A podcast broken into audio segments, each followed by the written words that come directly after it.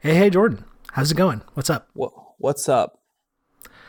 Oh, not much. I was just, um, I had DVR'd the. I'm sure you watched this. You know, I know you catch Jimmy Kimmel every single week. Mm-hmm. The interview this week with George W. Bush. I've I recorded it on my DVR. I've been I've watched it a couple times now. Hilarious. Did you catch that? Oh, yeah, it's just it's just so great to see uh, a president with decency. Uh, Yeah. it's just it's great. Yeah, just a guy that, you know, in hindsight, I may not have agreed with everything that he did, but someone that respected the office, Mm-hmm. that was a respectful person, uh, that kind of brought this kind of dignity. None of the none of the tweeting. Yeah, yeah. no, no, no tweeting. Exactly. He never tweeted. He was too busy, you know, doing invading Iraq and Afghanistan and these places, and he was, didn't have time for that. I respect doing that things about the him. right way. Yep. yeah, doing things the right way.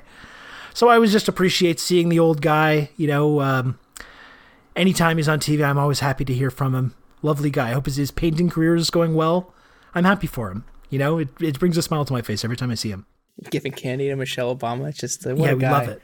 Yeah, Yeah. Gre- More of him- more of him, please. yeah, I was clapping in between every word. I don't know yeah. if you could hear. Exactly. It's if only the Republican Party could kind of go back to Mm-hmm. what it was like during the George W. Bush era, which was, as we all remember, was just like really great and um, led to a lot of good things for the people of the United States and the world. And abroad, frankly. yeah, everywhere Yeah, else. Everyone everywhere. loved it when he was in charge. We all loved it. Yeah.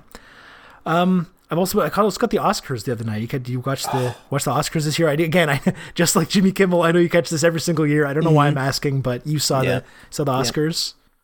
Yeah, I just I'd love. I was watching kind of like super cuts of the best speeches, uh, Yeah. you know, year over year, and just like just so great. I just Yeah, yeah, it's really great. I mean, com- conservatives are complaining about how it's becoming all political and everything, but I think it's wonderful. I was a little bit disappointed with uh, with the best picture. It was won by Nomadland. You know, I was hoping that Judas and the Black Messiah would um, would win that.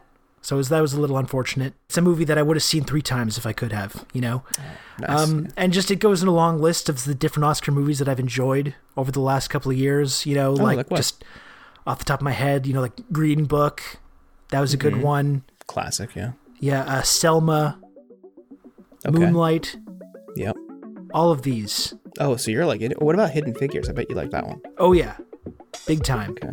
Yeah.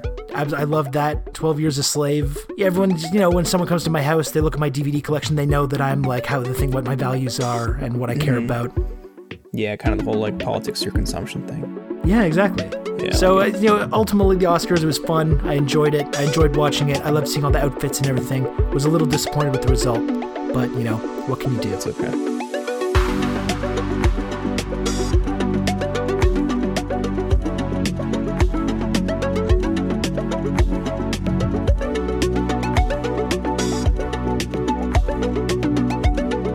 Did you actually see that? I haven't actually seen Judas and the Black Messiah, so I'm not sure if I want to have a No. no. no. I think it might be okay. I think it might be pretty good. I mean, a lot of the reviews I've seen are pretty decent. People seem Um, to like it, but like, As you pointed out, it is a weird connection. It's a weird connection having like these big corporations start cashing in on on biopics about people like Fred Hampton. Mm-hmm. Um, you have to say, like, even even if it's being treated respectfully, ultimately the sort of purpose of that politically, like, is is is anything good happening from that? I don't know. I don't know. I would like to see it though. I would like to see the movie. Rob, I don't watch a lot of movies. I don't do like a lot of anything uh, with the TV. Yeah. so No, I know. uh, I can count on one hand the amount of movies I watched last year, and I think it's I think it's two. yeah. I watched Uncut Gems, What'd you think of that? and I loved it. yeah, yeah, that was very good. I actually think I'm going to watch it again tonight. My partner hasn't seen it, so I think we're going to Oh, cool. streaming thing. You got to get some And like then- calming, some kind of calming candles or incense Yeah. going yeah, I think that's a good movie to help us wind down. I think we might fire it up at like midnight. Yeah, exactly. I think that'll be good. Just a relaxing evening. And then Midsummer was the only other one I saw. Okay. I think. I think. Yeah. I don't. Nothing else stands out. Yeah. I used to be kind of a movie mindset guy, but I feel like having kids has made this more difficult. I don't get to go to, I mean, there's also a global pandemic. It's another reason I don't go to the movie theater that much, but Mm-hmm. I haven't really been, I've been kind of slacking. I'm trying to pick up the pace again. I'm trying to become a, go back to my movie mindset roots. So we'll see. We'll see how it goes. Oh, you're a big, big film guy, huh? I, yeah, I was at one Uh, point. I Rob, tried to I, I mean, every every minute you spend watching a film is a, a minute you could be gaming. That's true. So I want you to remember that next time you're thinking about going to the movies. That is true. That's a good. That's a good attitude to have. Yeah. Uh, you're kind of letting your friends and your your sort of squad mates down when you Mhm. spend other time seeing films, you know, interacting with your family, things like this. Well- That's true. let's just say let's just say hypothetically you're at- you're you're, you're you know you guys are dropping somewhere your your squad mate gets knocked they need a revive they turn to you rob please help i'm running out of health and you are at the theater i mean you're you Yeah. it's it's not just about your enjoyment your fulfillment and your commitment to the gaming lifestyle it, you're letting your you're letting your your squad down Yeah. How are we supposed to wipe out Tomato Town like this? It's not going to happen. see i knew deep down you understood but folks. It is Jesus. It is the Insurgents, episode sixty-six. Uh, Rob Rousseau here, along with Jordan Uhl. Thanks for joining us. Thanks for hey tuning rob in. how, how are you I'm doing okay. I'm just kind of skipping that whole that whole bit. Um, figured I would wait a little bit longer. Yeah, well, I've got to move this along. You know, I'm trying to be a professional host here. Um, if you noticed that we did not put out an episode last week, you would actually be incorrect. We did put out an episode. Uh, it was a, a special premium episode for our Substack subscribers, uh, and I encourage everyone, if you didn't get a chance to, to please uh, go back and listen to this episode with Arash Azizada and Sarah Sahim talking about the the forever war in Afghanistan. This announcement of the Afghanistan withdrawal. It was really great to connect with both of them about that. Very good episode. If you're not subscribed over on Substack, uh, make sure that you are subscribed so you can have access to all this content. We are shifting to this uh, this release strategy of of doing one offs uh, of these premium episodes and regular episodes. So if you want to get the full Insurgents experience, that's how you have to do it. You have to subscribe on Substack. Check out the previous episode uh, about Afghanistan. It's very good. Um, but that's what we did last week, and we are here this week with Dharna Noor, who is a staff writer at Earther. And we're talking about the climate stuff, the the Earth Day Climate Summit that just happened. We had a really great conversation with Dharna Noor this week. Yeah, she rocks. Um, her reporting is great. I one of the people I look to for good climate reporting um, because so much of the so much of that beat is like typically very deferential to the Biden administration because yeah sure by comparison they're great compared to Trump but like it's it's insufficient if we want to adequately tackle climate change in the time frame we need to um, but it's just like the benefit of being the immediate predecessor or the immediate like the person who follows uh, Trump. So, what is the word for that? My mind just went blank. You're really putting me on the spot there, trying to kind of guess the word that you're trying to think of. Six successor. Yes, yes, Man, I'm an idiot today. that's okay. Yeah, No problem. I know you you just had a you've had a long day doing this stuff. I know you're just doing deep dive on on Young Turks. Uh, just before We we, did. Thanks for the plug, Rob. No problem. My pleasure. Iman Iman Saleh, who is a fucking kick ass. She was on a hunger strike for 23 days uh, to shine a light on and call for an end to the U.S. backed Saudi blockade in Yemen that is starving people. They're not letting oil into the country. The Saudis aren't, with the assistance of the United States. They're not letting oil into the country, which means they can't, you know, gas up trucks. They can't run generators at hospitals, and as a result, they can't move food around the country. Well, I'm pretty So sure the U.S. is uh, is denying the oil entry defensively, though. So Uh, yeah, exactly. That's- exactly. It's a def- it's a defensive strategy, it's a right? in it's a defensive uh, blockade of these vital vital services and vital uh, vital resources. Yeah. Yeah, but Iman's great. She's been on multiple times. She was on multiple times during her hunger strike. She, at the like urging of her doctor, has wrapped it up, and now they're pivoting to other campaign tactics. But they're great. Yemeni Liberation Movement. They're out of Michigan. They they fucking rock. Uh, can't like support them enough. Uh, it was a lot of fun. So yeah, if you catch the VOD from today, we had a lot of fun because she's she's eating again. She's with her family, and we were dancing and joking around. It was very fun. That's nice. If you want to see me dance, it's on there. very, very cool. very cool. And I do. I do. And in fact, do want to see that. So I am Never going mind. to. I'm gonna go delete the VOD. I'll be I'm back. going to do that. Um, I don't know what else is there to get into. Like there, I feel like there's so much going on. There is the whole Derek Chauvin trial uh, that happened. I feel like this is a whole separate episode. I don't really want to like get into this subject now in the few minutes we have here before we bring on uh, Dharna. Um, but I, I it just it's worth pointing out that I feel like you know American police are just as out of control as ever. They've been there's a bunch of cases now of of police killings just in the last couple of weeks while this trial was going on, while they're waiting for the verdict. Columbus police uh, killed a female black teenager. Uh, it's just it, it's so fucking out of control. It's so hard to take this seriously as as some positive development of justice when nothing systemic about this issue is being changed in any way. Uh, as we pointed out repeatedly, you have Biden just basically still promising to um, give more money to police for training and things like this.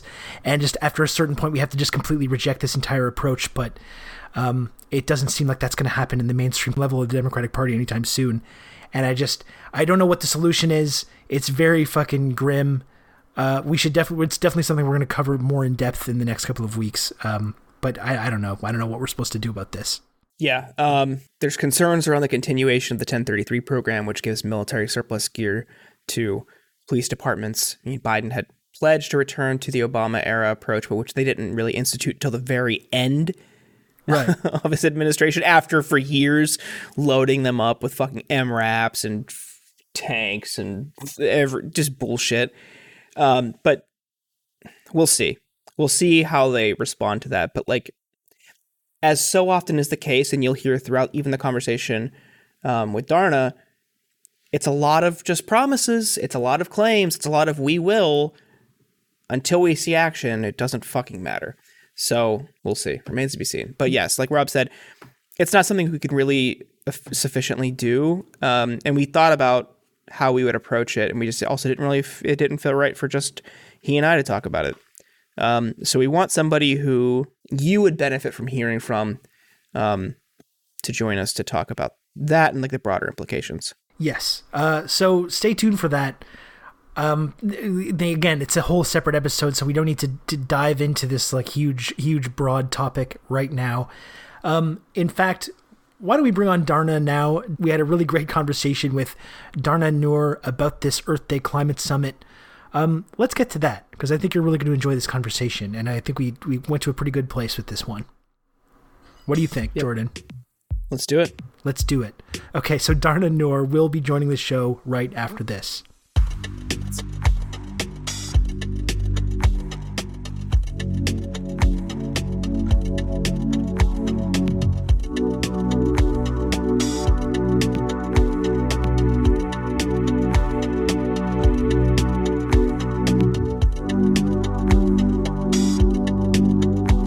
Joined by Dharna Noor, who is a writer with uh, Earther, which is Gizmodo's uh, climate uh, vertical.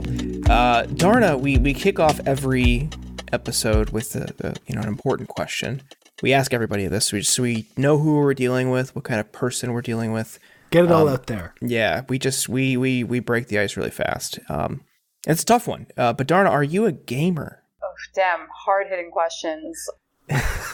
no, like not literally not at all. Um, I'm so sorry. I've like never even had a game that's unfortunate. Console in my life. I'm so sorry, y'all. Um, if you want me to leave, I can. Do you want to keep going with this, Rob? I am thinking about it. I know. I'm kind else. of on the on the fence on this right now. Never. No, that's okay. Never. Your parents didn't. You didn't get one of those like off-brand you know, off-brand consoles or even those little. You remember those little handheld devices that were just like the little. It's yeah. basically just moving a little digital picture like up and down. No, I mean I. Those things. You know, the only and thing I think one. I had was like a gigapet. That's like truly Okay. I mean, I've like obviously I've played video games at like other people's houses, but I'm definitely not a gamer. I don't know like okay anything. Um, I'm looking. I'm looking at the judges, and they say Gigapet counts. So. Oh, okay, cool, cool. you are. You are in fact a gamer. See, everybody's a gamer, which is the yeah. point of the show. Yeah, I was a hardcore gamer. yeah, we got those banned. The Tamagotchis were banned at my school. Um, there was like a rich kid at our school who had like ten all on like oh, a keychain. He would like hook them all to like a little like belt hook, like, like grappler hook thing. Yeah, and he would yeah, he had like a bunch just to flaunt his Tamagotchi like family and it's just like that just seems difficult. That's a lot of work. It's like the Rolly of like third grade or whatever. and now it's cool because now if you want to if you want to get back into Tamagotchi, all you have to do is get a job with Amazon in the Amazon warehouse. and you get one of those little you get a little pet, and when you do your tasks with a certain level of productivity, uh, you they feed it and they let it you know have little perks and stuff, and that's how you keep it alive. It's wonderful. Be your that's own so Tamagotchi. Cool. I love it. um, Dharna, we're we're we're happy to have you here. Jokes aside, um, because you you are you have been like out front on climate reporting and, and reporting in general in the green space as we see a shift in people's um, you know willingness to think about consider more robust climate uh, initiatives and policies and proposals and you've also you're you know probably the I think the first person that I saw who did critical reporting of the Biden administration's uh, corporate friendly uh, appoint, appointees uh, and and staff. Uh, and I remember like when Cedric Richmond was tapped as like a liaison with the climate with like the climate space or climate activists. Um, I remember you had the piece. You had like the the piece that kind of synthesized his record and how he never talked about uh, air pollution, despite coming from one of the most populated uh, census tracts, uh, districts with the most populated. Yeah, so you I, I have always appreciated your reporting um, so it's like really it's really exciting to have you here as we you know we celebrated earth day last week and now we're seeing a bunch of um, pushes for you know we've got the thrive uh, the thrive act and the thrive agenda now introduced or proposed and we've got the uh, the green new deal reintroduced and all of these initiatives and build back better to take on uh, climate change uh, but let's, I guess, let's start with like uh, this this summit last week that we were just trying to figure out the name of, which we'll just refer to as the Earth Day Summit. Um, what, what are some of your takeaways, uh, and what are some of uh, the things that people should understand as we are now with all these different proposals on the table? Where do things seem to be going, and where where is the energy kind of aligning behind? Is there like one or two green proposals for the Biden administration that seem to be kind of like the front runners? Yeah. Um, so thanks so much for having you, me, y'all. That's uh, really that's all really kind of you to say. Um, the Earth Day Summit was, I think, sort of like indicative of the things that are good and bad about the Biden administration's climate policy in general. Um, like I think maybe my number one takeaway was that we really have to like actually drill down on specifics and short term goals and things. Like words are really nice and all, but pledges themselves don't actually draw down carbon emissions, surprisingly. Um, like saying that you're going to do something doesn't actually do it, it turns out. Um, and so that's true for like, you know, a lot of different countries. Um, a lot of different countries have made these bold pledges uh, to international climate policy, and then they've fallen short um, either of their own pledges or, or those pledges have fallen short of what's needed. Um, so you know, the Biden administration came out and was like, oh, we're to um, draw down carbon emissions by like 50%, which, you know, 50% from 2005 levels, uh, which is a huge, you know, compared to what we've had before, that's like a really big deal. However, compared to what we actually need to do, um, that's just like, you know, peanuts basically. Um, particularly when we consider that the United States is like the biggest historical emitter of greenhouse gases in history, like responsible for almost a quarter of all carbon emissions ever. Um, so, yeah, I mean, lots of like comparatively really bold promises uh, that still do not come anywhere close. Um, so that's, you know, kind of one top line thing. I guess maybe another one is, uh, man, on the second day of the climate summit, one of the first people, or the first person to speak actually was Bill Gates. So, like, yeah, I know. so, on the one hand, these like bold uh, emissions targets or you know, at least bold compared to what we've seen, maybe not bold compared to what we need on the other hand, like, and the way we're gonna get there is by putting Bill Gates in charge of like developing clean energy, which just you know does not bode super well for uh, workers or like you know the global south in general, or you know, just just pretty pretty troubling. Yeah, I love how Bill Gates, this uh, software developer, has now, I guess, become the arbiter of what we're doing with green energy. He's become, he's the one who decides, apparently, whether these global south countries get access to vaccines, apparently. Uh, I don't know. No one ever actually voted for this guy to be in this position, but it's amazing that somehow, somehow Bill Gates has managed to put himself at the, the center, front and center of all these conversations and it's like how did this happen you know that's crazy. exactly the like no one voted for him is exactly right like i i mean even if and I don't obviously, but like even if I thought that Bill Gates had some like great ideas or whatever for like how to take on the climate crisis in a just way, which I don't think he does. Like who exactly is going to make sure that he does anything that he promised? Like his job is not he's not accountable to any of us, obviously, right? So Yeah. Well, I imagine what what people like Bill Gates really want is for you know the the United States government and other governments around the world to pour billions and billions of dollars into research and development to figure out, you know, to go after like these elusive technologies and the innovation we always hear about, like carbon capture and these these things that are supposed to help alleviate this crisis. Um, and then, of course, uh, hand over the uh, the research and development to private companies so they can then use that to profit um, from these kind of technologies that that the governments are developing. Yeah, 100%. And that's something that we've seen from, you know, sort of in general, the Biden administration's, uh, like climate proposals, um, the big infrastructure plan, there's lots of money, or at least there's lots of money again compared to what we've seen before. But how is that money getting distributed? And in the case of the Biden administration, a lot of the times the answer is like in public private partnerships. Uh, which I don't know why the profit motive should have to come into like taking on the most urgent challenge of our time, but you know that's that's Joe Biden. Yeah, um, yeah, because I wanted to zero in on something you were saying there, which is that you know Biden's been getting a lot of kind of credit, I think, for these like bold this bold agenda that he's putting forward, and this this uh, Earth Day Climate Summit was an example of this.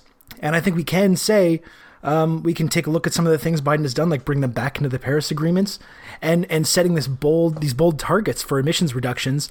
Um, but I think after a certain point, we have, like you pointed out, we have to start asking ourselves, like, what are we actually doing? Like, at, at what point are we just giving? Are we just saying the words? Are we saying the words that people want to hear while not actually backing that up with action? And it's amazing when you look at the the long list now of different climate summits and meetings and these different events that have happened where all these governments have come together to talk about this and and make these kind of targets. Uh, and you put these on a timeline along with our global emissions you see the number just continuing to rise after all these summits and all these meetings and all these bold promises um, so after a certain point, we have to start asking our leaders, like, what are they actually going to do about this? Uh, and is it going to go beyond just words? Uh, and that's why I have a hard time like getting excited about anything Biden or Justin Trudeau is saying. You know, I'm in Canada, and it's been the same kind of a thing. Um, we've made all kinds of promises about the climate over the last couple of decades. We've not abided by any one of these promises. Um, you know, the Paris Agreement was a, a, a, big part of the news. It was a big part of uh, you know the Trump administration's climate policy. Everyone made a big deal about. Uh, uh, about that, about leaving the Paris Agreement and then Biden rejoining it. Well, Canada never left the Paris Agreement. We never we made those uh, agreements. Uh, we never left, and meanwhile, none of the none of the targets we've set are we're not anywhere near achieving any of these targets. We've just continued to increase our emissions. We're on pace for our 2030 Paris emissions targets uh, to hit those in like 200 years or something like that. So there were just no, you know, it makes no difference whether we've been in the Paris Agreement or not because we're not backing up these words with actual action, and that's what I feel like uh, we can't we can't like let ourselves be impressed by Biden's bold agenda that he's setting if we're if like you know, with the history of the last couple decades of these kinds of agreements um, have shown that it hasn't really meant anything in terms of our our actual uh, emissions reductions, which is what we should be focusing on. Totally, and like I mean, I think that there are some things that it, Biden will follow through on in terms of like increasing the output of renewable energy. Like I'm, I feel pretty confident that that we really are going to see like more like electric vehicles and solar panels and things like that. But the question is like, is that just additive or are you actually going to do anything to start winding down the polluting industries? Like, do you just have a shitload of oil and gas and then also some wind like some wind turbines or do you also like you know shut down fossil fuel companies um, start transitioning like big corporate uh, agriculture to you know more regenerative forms of, of agriculture and things like that um, and then obviously again that goes back into like who exactly is going to be making money off of the um, you know doling out the the clean energy and all those things. Um, I think you know one thing that we've seen so far from the Biden administration is this like I mean, I'm like not trying to be crass or whatever, but really like an America First type policy. Like, you know, it this uh maybe the clearest example is the um, kind of ramping up uh, tensions with China. This whole like, oh, we need to outcompete China um, to uh, be like the the winners of like the the new green economy or whatever. Um, and there's been like some back and forth there. There's been some times where you know, they put out a joint statement with China um, about a week ago now where they said that they'd cooperate. So there's been some like reasons to maybe think that everything won't be so horrible. But like, I mean, why are we competing with China? Because we're trying to be the ones who are making the profit off of clean energy. Like we're put, we're making profit the important part of the the energy transition, um, not only for us but for like the nations who are going to be buying the technologies from us. Um, so yeah, I mean, America, America first foreign policy is not anything that I'm particularly interested in seeing continue in climate policy. Mm-hmm. The the you you touched on it earlier, the, the Bill Gates thing. Um, I find just so peculiar, but it also kind of intersects with uh, another thing that um, has popped up that's somewhat related to climate. But so Bill Gates, you know, I think part of why he is kind of thrust toward the forefront in this conversation is because he has been uh, outspoken about ending meat consumption. You know, beef is such a hazardous, wasteful uh, industry. Uh, you, you just use so so so much water to produce like a pound of beef. It's just so wasteful. Uh, plus, uh, on on top of all of the ecological hazards from um, meat production and just like oh, just absolutely repugnant yeah, and everything about it. But now we see this week, and I don't want to get too much into like the oh look at these right wing losers trying to like own the libs, but like there's conversations around like reducing meat consumption or like banning beef uh, in a more hysterical, uh, reactionary uh, narrative. But like there are conversations about reducing meat consumption, and Bill Gates had had invested in companies like Beyond Meat. I think that was the one he invested in. Um, because like, what what is this whole issue about? Uh, obviously, we, the right isn't being honest or forthcoming about what is actually um, at stake, but ethics and and, and environmental with a specific uh, focus on environmental consequences. What what is actually going on here with with the beef consumption issue? Um. Well, I mean, I don't know. It's like kind of maybe obvious to say, but like the whole like there's nothing actually in Biden's climate plans about like banning individual people from eating meat. Um, that's just not. It's just not the case. um, uh, but beyond that, like I think, I mean, the like the lab meat or like fake meat things. It's it's a really interesting question because in some sense, like there should be policies to limit meat production. Like I mean, and not even just for ecological reasons. Like you know, beef production, um, and for that matter, also like chicken production, dairy farms, and things are responsible for tons of greenhouse gas emissions. They use up tons of land, but also they're like really horrible industries to work in, um, notorious for like labor exploitations, things like that. So like, I, it's not that we should not be considering policies that would like limit the production of meat. Um, the question is just how you do that, right? So like, I don't know. I personally am kind of agnostic on the like fake stuff. I mean, I think that maybe there could be a role for like some of it, although it seems that on aggregate, like these Impossible Burger and Beyond Burger and shit can actually produce tons of carbon emissions too. I mean, half as many as meat production, but still, like that's not great. Um, that's a lot less than if we just ate like you know mushrooms and spinach and shit. Um, but I mean, yeah, like I I could be convinced, I guess, that there could be some like public sector expansion of research and development into these like fake meats and lab meats and things, maybe there's ways to reduce those carbon emissions. But like who again, who gets to make money off of them? Who gets to control how much they cost and who has access to them? Um, you know, we obviously saw with like the yellow vest protests in France, um, and then more recently with uh, Pete Buttigieg saying that he was going to impose like a mileage tax we've seen how terrible an idea it is to just sort of impose like pollution taxes on ordinary people. Um, and I think that yeah. forcing people to pay for eating burgers or something would not be a very good way of going about that. Yeah, ultimately, this idea of like offloading the the responsibility of dealing with the decarbonization to like individual consumer choices. Uh, it's pretty much a lose lose situation because it just like uh, pisses people off tremendously, like we saw with the yellow vest protests, and leads to this kind of backlash. And it's interesting the um the the whole uh, like meat controversy from this week.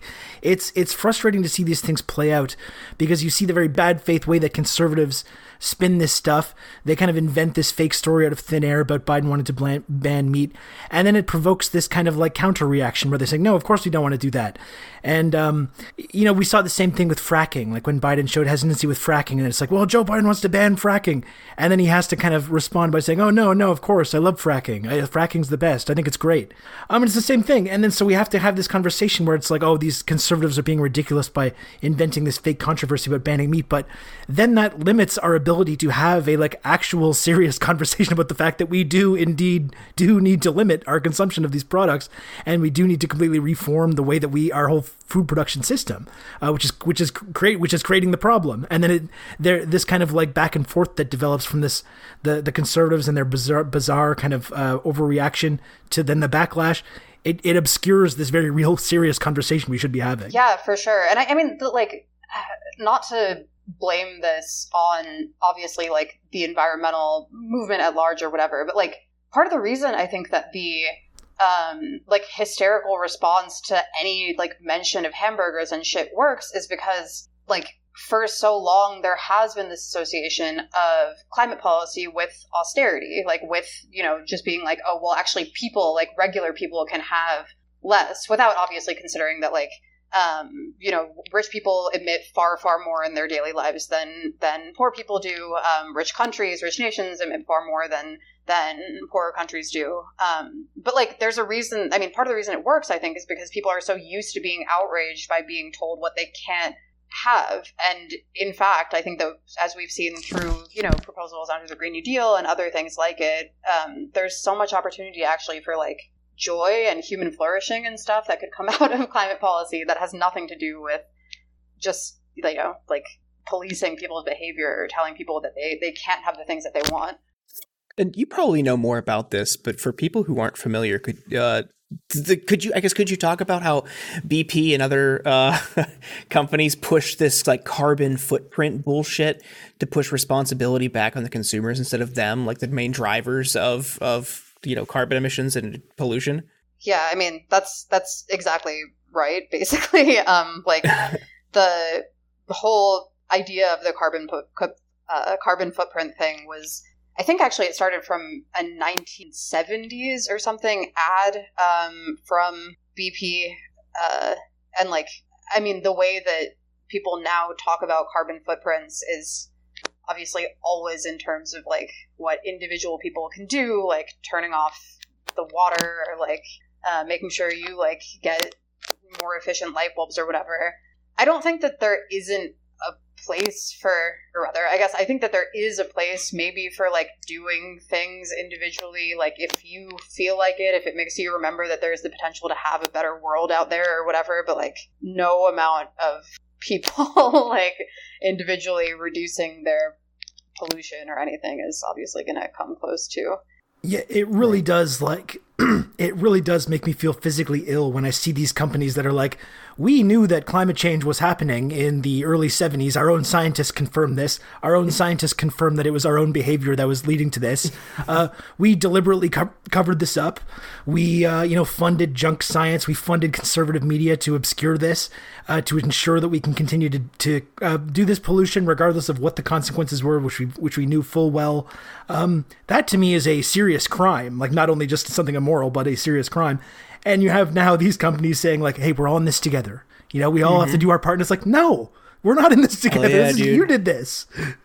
I, I can't stay. It makes me so angry. Yeah, it's really wow. Oh my god! And then like to see uh, in like the mid 2000s, BP had this whole thing where you could like use a calculator to see like your own personal carbon footprint based on all of the things that you use, as though obviously like as though the things that you use are not like as though you have some kind of like immense choice in the matter like not i drive a car because i have to drive a car to get to work every day and like i drive a cheap car because i can't afford an expensive one that uses less fuel and you know there's no bus line or train around me so i'm doing this every single day. Um, and as though BP is not part of the reason that we have like such immense dependence on fossil fuels and, and other, you know, lovely, yeah. lovely polluting aspects of our lives. Well, like American culture is completely designed to ensure that that is the only option for people. It's been specifically designed that people have to have cars. Exactly. You know? Yeah. Exactly. So also, I saw something this week that eh, I don't know, just like a flurry of like really bizarre stories and gaffs, and I don't. I mean, see me some element of misinformation, but just like really, I don't know. This week has just been like a perfect encapsulation of how like kind of chaotic the environmental policy space can be. Um, even like which i'm sure you know all too well and it's probably very frustrating for you with someone with like a level with a level-headed view of it all uh, but there was even a story in in the times this week that really dismissed the role methane emissions from fracking plays uh, in in climate change and how they kind of framed it as a clean uh, alternative to uh, to coal and other hazardous processes and and, and energy sources um, Rob mentioned earlier, like Biden is not going, he's committed to not banning fracking. I mean, I've talked about it on the show a lot. I grew up in Northeast Ohio um, and was there for the fracking boom. And I lived, you know, near the Marcellus and Utica shale formations. And I remember the wave of earthquakes and people dumping waste in fucking rivers, like just co- uh, gas companies getting caught dumping waste in rivers. They don't give a shit. Like that's the thing. They don't fucking care about people who live in the areas. They're there to make as much money as possible. They'll cut every corner they can until they get caught.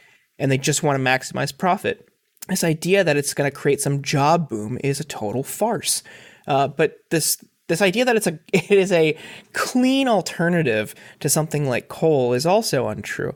Um, do you see? Is there any movement at all on even like curtailing fracking? I mean, at least not that this is like you know something huge, but at least like Gavin Newsom is like considering uh, not uh, issuing any new uh, permits but that's like way down the line, I guess. Like something like setting California up for like no more after 2030. But like these are just like kicking the can down the road. So is there any traction on, on fracking in general uh, in the Biden administration? I mean, there's, I think in general, like the whole question of not just fracking specifically, but like the whole question of what we do with natural gas is a big, like, you know, a big sort of uh, uncharted territory for the Biden administration, and like there's a bit of um, I don't know, like one day you'll hear something about like the Biden administration meeting with groups that are pushing for an end to um, to natural gas expansion. The next day there'll be some press release that like includes gas in the same category as things like wind and solar. Um, I mean, I think that the uh, the news out of California is actually a pretty good example of like the kinds of the kinds of policies we can expect. Where like yeah, banning like new oil and gas expansion by 2045, I think it is, is again a big deal because like California is obviously a big um, big producer of these things, but it's just so not in line with what the climate science says that we need to do um, at all. And uh, you know, there's there's the question not only of what happens with natural gas uh, in the U.S., but also like what is the Biden administration going to do when it comes to other countries uh, expanding their natural gas natural gas infrastructure? Um, I think it was just last year or something. Kerry was seen meeting with leaders in Vietnam, saying that he like encouraging them to up their natural gas infrastructure. So, I mean, like and while obviously while he's over here being like i'm a climate champion um. It's yeah. Um well it's another thing too that makes me a little bit skeptical about all this stuff. Even if you can point out things that biden has, has put forward which are kind of encouraging um you know like we pointed out during the campaign that even though he was like basically campaigning against the green new deal uh, he did have some encouraging things in, in his climate policy that he was putting forward. Uh, a lot of this was advanced this week, and you can look at these things individually and be like, yeah, if if this happens, I mean, this is nice. But this is the thing where it's like, not only do I doubt that this stuff will actually happen, that it is just words, but it also you have the American political system, which is like basically designed to ensure that things don't really ever change profoundly at all. And we're talking about this big, profound, drastic change that needs to happen in this very short span of time. It's literally go. It's contrary to everything the United States government is supposed to be able to do.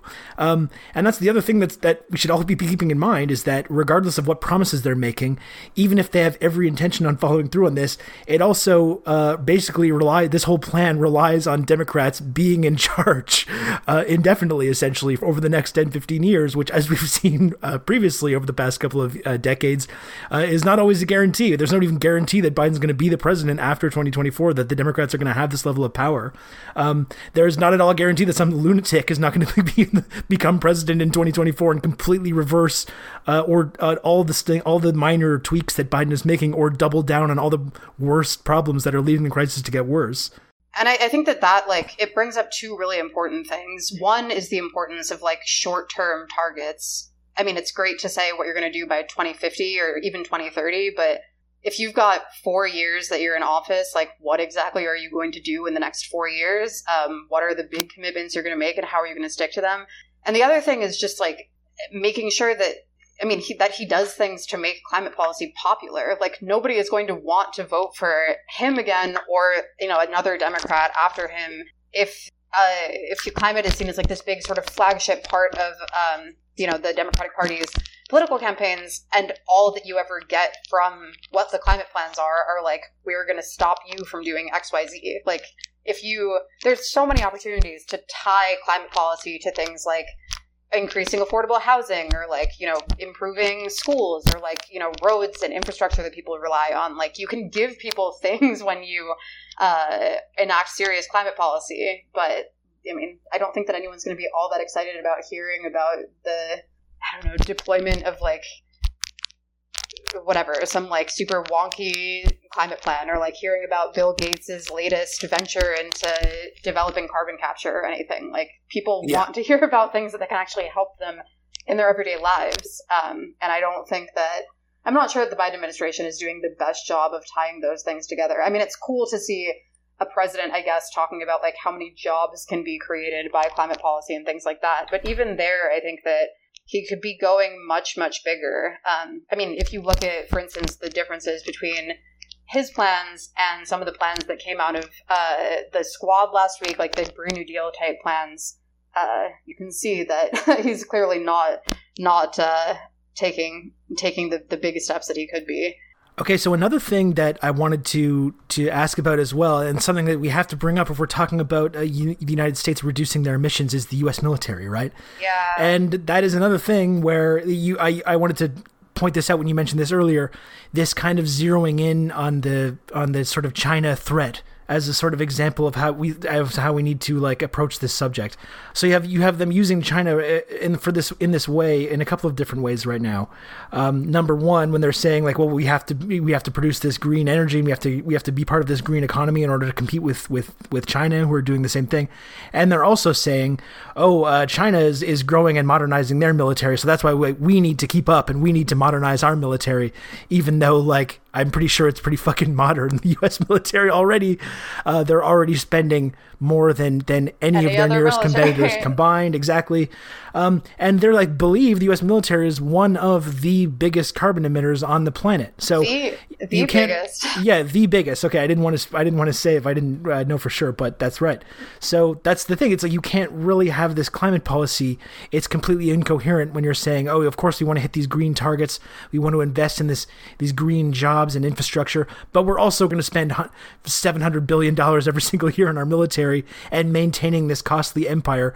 That's also you know the number one source of carbon emissions in the entire world. You can't really. They're kind of mutually exclusive these two ideas, but no one seems to be grasping this. Yes, to- I'm. I'm so glad that you brought this up. Um, this is something that I find like really frustrating. Is and I think it maybe comes from just like decades of environmental policy sort of being siloed.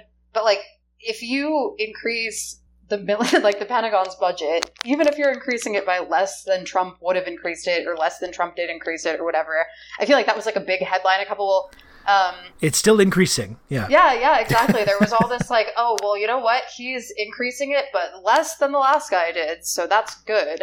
Um, I and you're right; it's totally incompatible with with climate policy. I mean, the United States is the single institutional largest emitter of greenhouse gases, and then also the single largest uh, consumer of fossil fuels. Like uses more fossil fuels than a bunch of like mid-sized countries. Um, so, I mean, like what I don't I mean what exactly do you think that the the threat is then like Biden administration do you think that the threat is some like sort of nebulous uh nebulous conflict with China or like you know Russia or something or is the threat the climate crisis and if it's the second one then there's really no excuse for continuing to up the up the Pentagon budget um I think that's a good example of how climate policy just intersects with all these different aspects of society. And another one with another like a concurrent piece of legislation uh, is the PRO Act. And I think people, uh, climate activists have been doing a really good job of pointing out how those two go hand in hand because with the PRO Act comes more favorable uh, labor regulations and labor guidelines that makes it easier to form a union. But the reason that ga- jobs in like oil and gas are so lucrative is because they're all heavily unionized sectors. So if we have a, a, a PRO Act that makes it easier to form a union, uh, that just means better paying jobs in solar uh, and wind. So I mean, these two go hand in hand to create a more just, vibrant green economy. I mean, we need both. They can't just be piecemeal. Yeah, I, I definitely agree. I talked to uh, Jamal Bowman about this actually, like when the House was considering the legislation. Um, and, you know, the fossil fuel sector is actually the vast majority of workers in that sector aren't unionized either. Um, but it's true that, like, having a unionized position in any sector, including fossil fuels, makes it a whole lot harder to think about giving up your job. Um, so, yeah, 100%. I mean, I also think just like anything that makes it easier to leave your job. Like Medicare for All, I think is another good example of this, where like if you don't have healthcare tied to employment, it's a lot easier to start talking about what it would look like to have a new green economy or like how to take care of workers when you're shutting down these massive sectors, um, things like this. I think that until we start talking about real worker protections like that, it's just going to be the same, like, you know, either we have climate policy or we have employment myth that we've had forever. And you know, obviously Biden has been talking a big game again about like, oh, the climate policy can create jobs. We're going to create so many jobs. We're going to create jobs. But like, what kind of jobs are you talking about? Are you talking about jobs that are unionized? Are you going to talk about jobs that have like actual livable wages? Um, so I, I definitely agree. I think that yeah, it's been it's been really cool to see environmental organizers kind of uh, coalesce around the the PRO Act organizing. It's been a real bright spot, I think. And I, I think also it's like a important to make those inroads with the unions who are going to be losing workers um, when you know the big shutdowns are like when the big shutdowns start happening when um, you know when we transition away from oil and we transition away from gas and coal as is already happening um, obviously like as we have more climate policies those things will be all the more important but i think it's also important to remember that like the fossil fuel sector is already laying off workers in droves and especially has been since the start of the pandemic, you know. So, yeah, it's already a very good time for fossil fuel workers to have rights. It's already a really good time for um, more jobs in the new green economy to be unionized. And, like, it's only going to get more important as we move forward. I, I wanted to also bring up uh, this this the way that like uh, the developing world gets brought up in this conversation as well, which is like uh, not a very helpful framing, I think, um, where often. You know, often when we talk about global emissions, this I know this the way that the media covers this uh, this uh, climate this Earth Day climate summit was similar to this. They never miss a breath to ensure that we all know that that China is the number one uh, emissions emitter, and the, the United States, and then India, and um, I think there's like kind of unhelpful on a number of levels. Like um, for one, I, um, in China, the population is five times as much as the United States. Mm-hmm. Um, so per capita, it's the states uh, is the number one emitter. It's also, like you mentioned, cumulative. Like the o- overall, the, the amount of carbon that's been poured into the atmosphere by the United States greatly outweighs that of anyone else. Um, and I think on a number of levels, also, it's just it's important that um, if we recognize the economic decisions that were taken uh, in the sort of neoliberal era where in the West, in the US and Canada and these Western nations, we basically offshored our entire Yeah. like, manufacturing sector to the developing world, places like China and India and, and elsewhere. And then so it's a little bit hypocritical now when we're kind of like lecturing these countries for contributing to this uh, this carbon emissions problem. When a lot of the time, not it's not the exclusive reason. Obviously, China's building lot, tons of infrastructure and and rail and and cities and all kinds of things like this. But you know they're also building products uh, and, and making products in factories that we are purchasing for cheap because we're addicted to this cheap stuff that we're getting from China, and we have been uh, throughout the like neoliberal era. Totally. Um, yeah, it's. I just I feel like it's an unhelpful way of framing that when we and it's an ex, it becomes an excuse for people, especially conservatives, to say like, well, why do we need to cut our emissions? Look at China, look at India, uh, when they're when they're even worse than we are. No, I, I, I totally agree. The whole the whole question of like I mean, just like globalization makes it really hard to pin responsibility on nations for emissions, right? And I think that that means that it's like part of the reason that there's just a shitload of carbon emissions that nobody is accounting for. Um, but yeah, like I mean, Foxconn is a Taiwanese company, but they're producing stuff for Apple. That's not really factored into like the United States carbon impact at all. Um, so, but in what sense is like Foxconn really a Taiwanese company then when it's basically like a subsidiary of a of a U.S. company?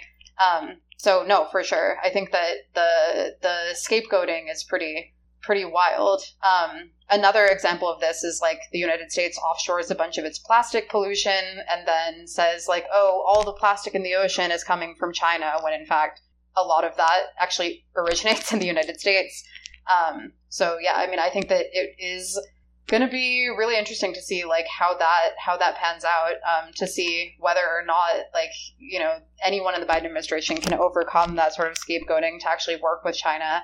One kind of encouraging thing, I guess, is that Kerry, who's obviously Biden's like climate czar, is a bit less hawkish on um, you know on China stuff than some other folks in the in the administration, like you know Blinken, etc. Um, but but for sure, I mean, I think yes, it's very important to remember that there are emissions that are originating in China that are like you know generated because of the shit that the U.S. is asking for.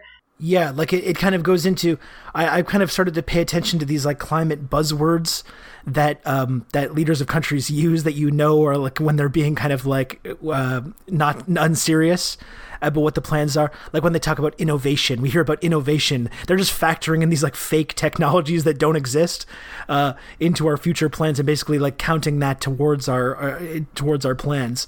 Um, yeah, and that is kind of another thing is net zero. We hear we hear about net zero a lot too, which is another kind of uh, way that le- like political leaders are able to obfuscate this issue, talking about net zero, which in a lot of the cases is just about like moving numbers around and like kind of like you know if we're not actually decreasing global emissions, but we just have the US and Canada and these other countries kind of like claiming less than what they really are, or like moving numbers around so it, it doesn't count towards our emissions, we're not actually doing anything to confront the confront the problem. No, totally. And sometimes it's actually even worse than doing nothing. Like there's been cases, for instance, where uh, countries will say like, "Oh, I'm going to offset. We're going to offset our emissions by like planting a bunch of trees somewhere." And then, in order to make room to plant those trees, they'll like displace thousands of indigenous people from the place that they live in order to make room for them. Um, so yeah, like it's at best doing nothing. It's at best just like you know shirking some of your responsibility, and at worst, it's actually violent. Like,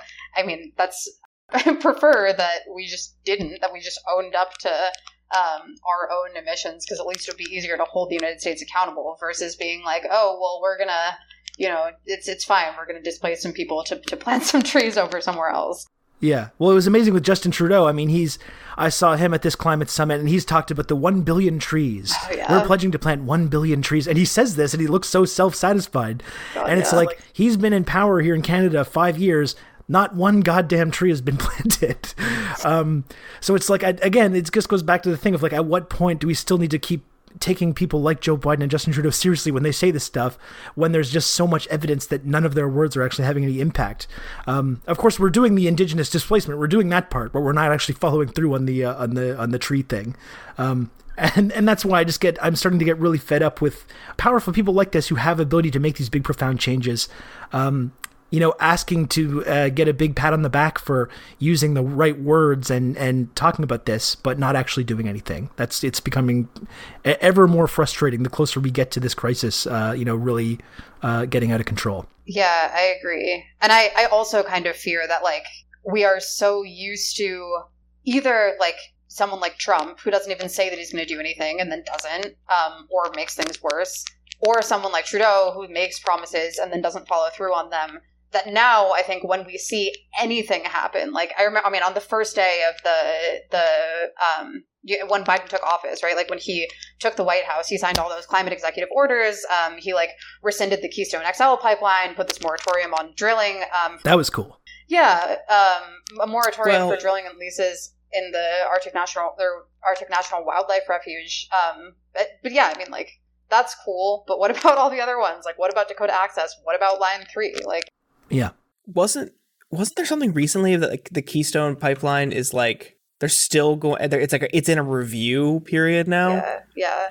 And so they're still actually like they're still you know oil flowing through it, but just like they're just they're going to review it. yeah. yeah. Jason Kenney bad. and Justin Trudeau are doing the the Dumb and Dumber thing. You're telling me there's a chance. They're still they were really not happy about that. Um, exactly. Yeah, Dharna, I know you have to go soon thank you so much for uh, taking the time to come on and, and break this stuff down for us. We really appreciated it. It was great to talk to you. Do you want to just let everyone know where they can find your work um, yeah. and where they can find you online, all that stuff? Yeah, thank you so much for having me, y'all. This was so fun. Um, I am I write on Earther, and you can find that at earther.gizmodo.com. Uh, and you can follow me on Twitter at my name, D H A R N A, uh, on Twitter. This was really fun. Thanks, y'all. Of course, of course. Thanks for joining us. Yeah, and that was again that was Dharna Noor, professional gamer. You heard from just now. exactly. We're happy to professional giga That's right. Yeah. Okay. Well, thanks. Well, we'll talk to you soon, Dharna. Thanks again. Thanks so much, y'all. Bye. Thank you for listening to The Insurgents. Please remember to subscribe over at theinsurgents.substack.com Find the podcast on all your favorite podcast apps, and please remember to leave a review on Apple Podcasts. It's very helpful and we appreciate it a lot. But please, again, don't mention Ken Klippenstein in the review. He is banned from the show, it's a lifetime ban, so please do not mention him in the review. And we'll be back later this week with more of the content that you know and love. Goodbye.